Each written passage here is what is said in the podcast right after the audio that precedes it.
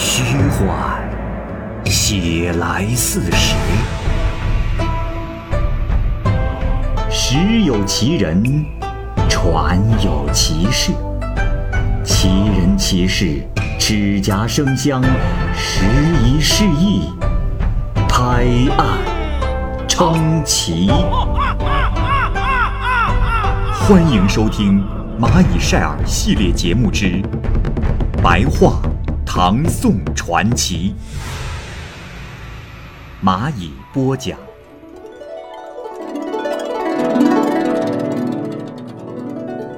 聂隐娘，聂隐娘是唐德宗贞元年间镇守魏州的大将聂风的女儿。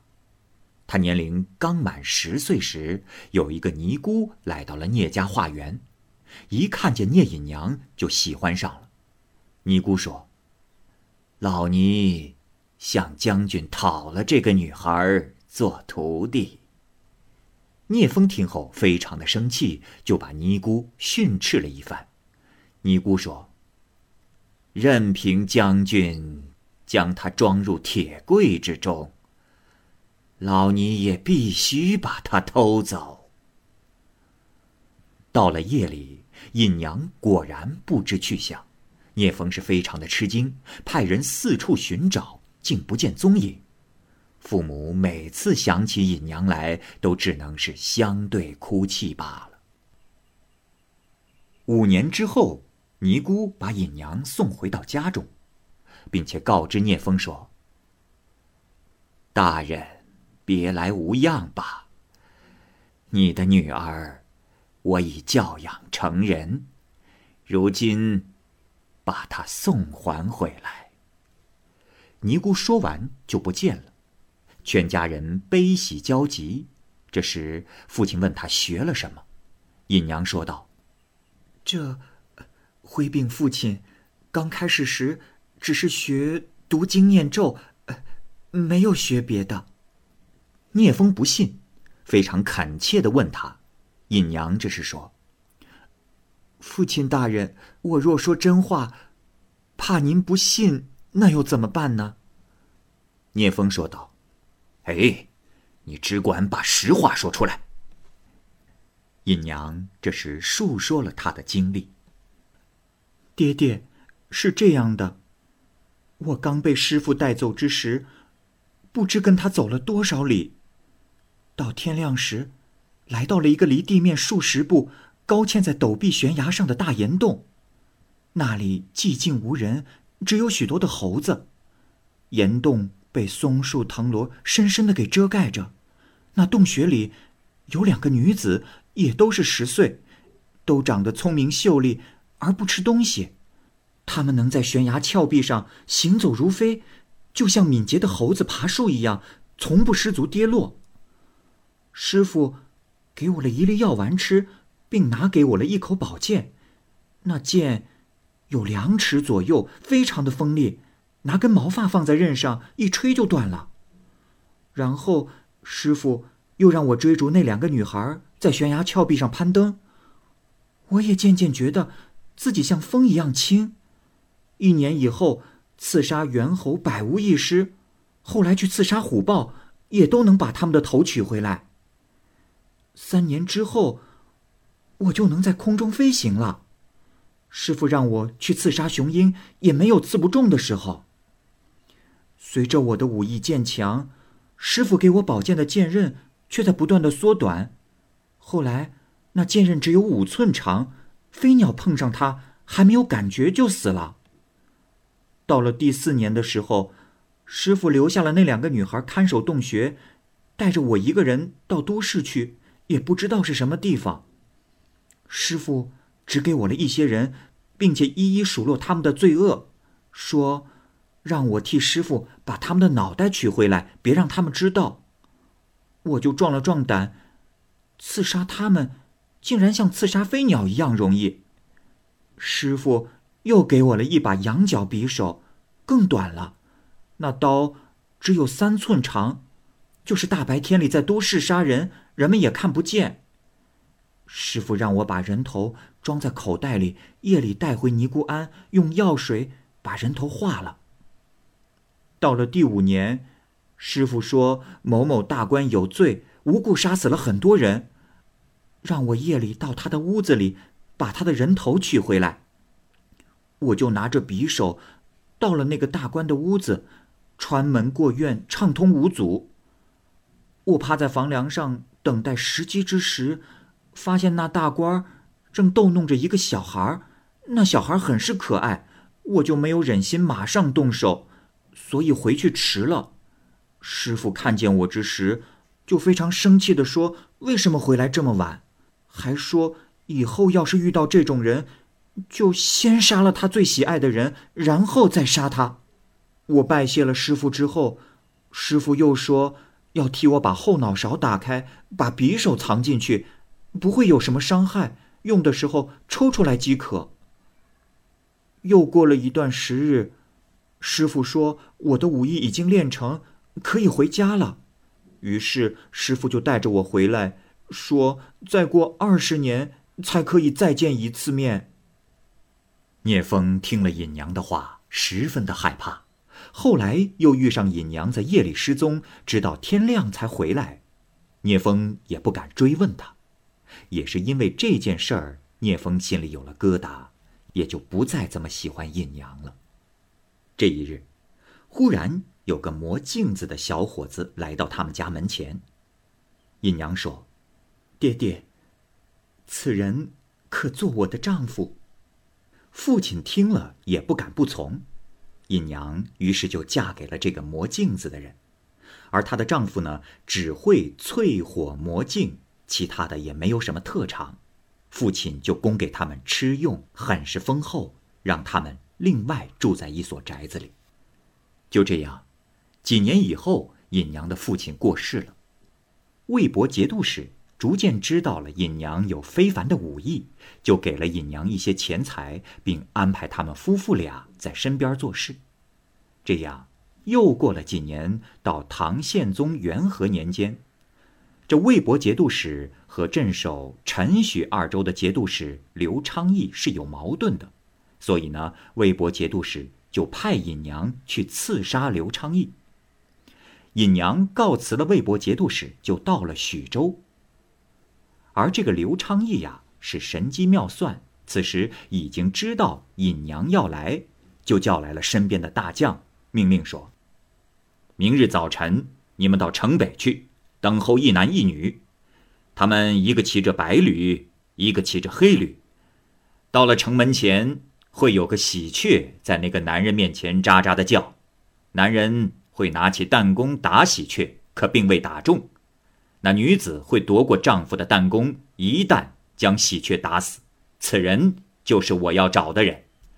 你们可上前拱手作揖，说本官要见他们，所以派你们在此恭候。这牙将就按照刘昌义的部署到了那里，果然就遇到了尹娘夫妇。尹娘夫妇说：“哦，这刘仆爷果是神人，不然的话，又怎能洞悉我夫妻二人的前来呢？”啊，请回话，我们愿意见刘大人。刘昌义就热情的接待了他们。尹娘夫妻俩就道歉说：“大人如此宽宏大量，我们夫妻二人。”罪该万死。刘昌义说：“ 二位请起，勿需这样。这各为其主，乃是人之常情。呃，二位看我这许州与那魏州有何不同？本官想留二位在许州。”尹娘说道：“啊，刘仆爷左右如果缺人的话，我夫妻二人愿留在此地。”我是真心佩服刘将军的神机妙算呢。这尹娘啊，也知道魏博节度使是不如刘昌义的。刘昌义呢，又问尹娘需要什么。尹娘说：“哦，大人也不必破费，每日我夫妻二人要两百文钱足够。”刘昌义就依从了尹娘的请求。这时，尹娘夫妇所骑的毛驴就忽然不见了。刘昌义派人去寻找，也没有找到。后来，刘昌义偷偷的翻尹娘的布袋，发现这布袋中有两只用纸剪成的纸驴，一个是黑的，一个是白的。就这样，一个多月过去了。尹娘对刘昌义说：“大人，他们不知道我们已经住在了这里，一定会派人前来。不如，今天晚上我剪下一缕头发，用红绸子缠好，就送到魏博节度使的枕边，用以表示我们不再回去。”刘昌义答应了。到第四天时，尹娘回来了，并且说。回禀大人，我把信已经送到了。后天夜间，他们一定会派晶晶儿前来杀我和取仆爷您的首级。大人放心，到时我会千方百计杀死他，请勿担心。刘昌义为人宽宏大度，听了尹娘的话，竟一点没有害怕的样子。到了那天夜里，点了灯，半夜之后，果然就看见两面小旗。一红一白，飘飘悠悠的落下来，好像在床的四角相撞击。过了好长时间，忽然就看见一个人从空中跌落了下来，脑袋已经被砍掉了。接着，尹娘也出现了。尹娘说：“大人，晶晶儿已被我杀死。”于是就把尸体拖到了堂下，用药化为水，连头发根儿都没有剩下。尹娘又对刘昌义说：“大人，到了后天夜里，他们可能会派妙手空空儿继续前来。那空空儿的神术，人看不见他的动作，连鬼也看不见他的踪迹。此人能升空入地，隐形灭形。以尹娘我的武艺，是不可能达到这个境界的。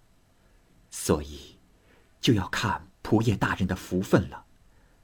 只要大人用田国产的玉石把脖子围起来，然后蒙上大被子，就能万无一失。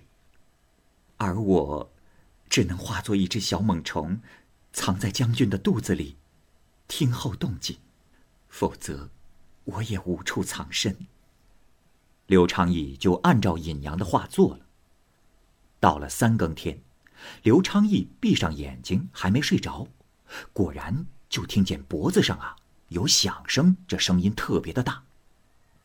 不过一会儿，尹娘就从刘昌义的嘴中跳了出来，向刘昌义祝贺道：“仆爷大人，您没事了。那空空儿刺杀人，就如老鹰扑鸟一般，如果搏击一次不中，立即就会远走高飞。因。”他以一击不中而感到可耻，所以不会再来了。后来看刘昌义脖子上的玉石，果然有匕首划过的痕迹，有几分长。从那以后，刘昌义对尹娘是更加厚礼相待了。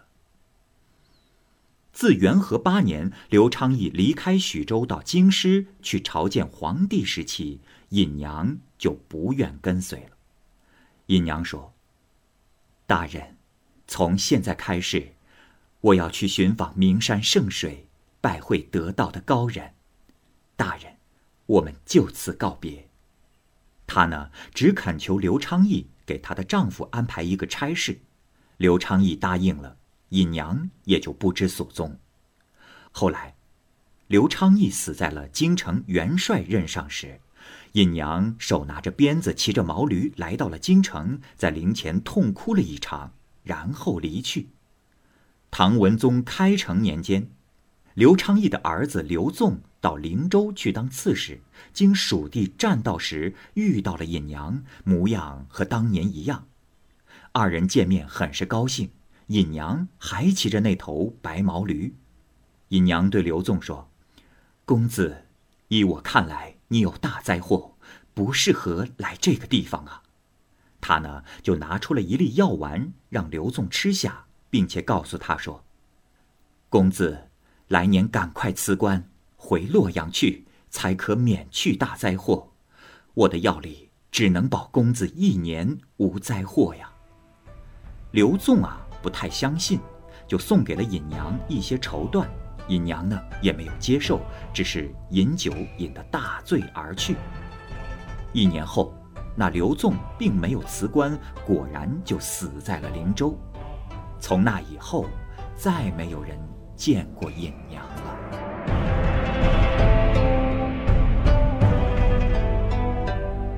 好，由于时间的关系呢，本期白话唐宋传奇的故事就先讲述到这里。也同时呢，欢迎各位朋友关注和订阅蚂蚁晒尔的其他系列故事。